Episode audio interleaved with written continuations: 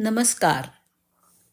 आज आपण ऐकतो आहोत श्री रेणुकादेवी आणि परशुराम या गोष्टीचा भाग दोन. आईला दिलेलं वचन पूर्ण करण्यासाठी परशुराम शंकराकडे शस्त्र अस्त्र विद्या शिकण्यासाठी गेला. तिथं त्यानं तलवार धनुष्यबाण भालाफेक परशु चालवण्यात प्रावीण्य मिळवलं. आपल्या आईवडिलांचा अपमान सहस्त्रार्जुन राजांनी केल्यामुळं क्षत्रियांना संपवण्याचा निर्धार परशुरामांनी केला होता. त्याप्रमाणे एकवीस वेळा श्री परशुरामांनी क्षत्रियांचा निपातसुद्धा केला. जन्मानी ब्राह्मण असूनसुद्धा त्यांना क्षत्रियांप्रमाणे युद्धकला अवगत होती. भगवान शंकराकडून त्यांना परशु हे शस्त्र मिळालं होतं. म्हणून त्यांना परशुराम असं म्हटलं जायचं. त्यांना भार्गवराम या नावाने पण ओळखलं जात असे. परशुराम हे जमदग्नी ऋषींचे पुत्र असल्यामुळे त्यांचा जामदग्न असा पण उल्लेख केला जातो आणि हा उल्लेख श्री रामरक्षा कवच स्तोत्रामध्ये आलेला आहे. भीष्माचार्य द्रोणाचार्य आणि कर्ण या तिघांचे ते गुरु होते. त्यांनी आपली सर्व विद्या भीष्माचार्यांना शिकवली होती.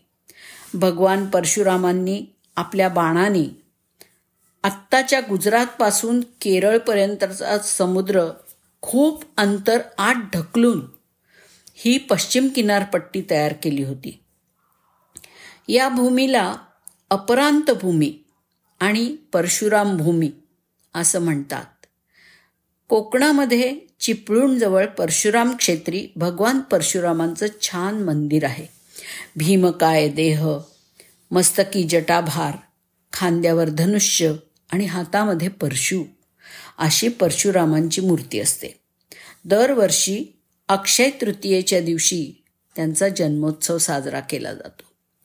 परशुरामानी गणेशाचे दातांचे तुकडे तोडले होते. या आख्यायिकेनुसार एकदा भगवान महादेवाच्या भेटीसाठी गेले असताना गणेशांनी त्यांना अडवून ठेवलं. शिवाचा महान भक्त परशुराम एकदा शिवाचा आशीर्वाद घेण्यासाठी कैलास पर्वतावर गेला होता. तथापि त्यावेळी शिव ध्यान करत होते आणि त्यांनी गणेशाला सांगितलं होतं की जे कोणी त्यांना भेटायला आले आहेत त्यांना तिथेच थांबवून ठेवा. वडिलांच्या आज्ञेनुसार गणेशाने परशुरामांना कैलासात प्रवेश करायला मनाई केली. त्यामुळे ऋषींना खूप राग आला. रागाच्या भरात परशुरामाने गणेशावरती परशु फेकला. गणेशाला परशुला हानी पोचवण्यापासून सहजपणे सांभवता थांबवता आलं असतं. तरी त्याच्या लक्षात आलं की परशु हे तेच दैवी शस्त्र आहे. जे त्याच्या वडिलांनी परशुरामाला दिलं होतं. म्हणून भगवान शिवांच्या या दिव्य परशुला हानी पोचवण्यापासून आणि या दैवी परशूच्या आदरापोटी गणेशांनी परशूच्या हल्ल्यापासून स्वतःचा बचाव करायला नकार दिला. परशुनी गणेशाच्या दातावरती वार झाला आणि तो तुटला. त्यामुळे गणेशाचा झाला एकदंत. परशुरामांनी स्वबळावरती पहिलं आक्रमण महिष्मती नगरातील राजा सहस्त्रार्जुनावरती केलं.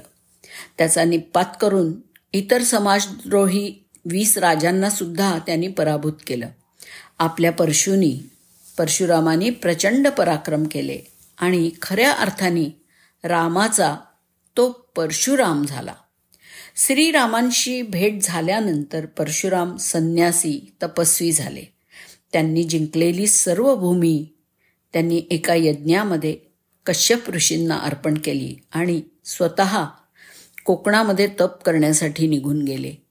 भगवान परशुराम हे सप्तचिरंजीवांपैकी एक मानले जातात आणि महेंद्र पर्वतावर ते अजूनही तप करतात असं म्हटलं जातं. धन्यवाद.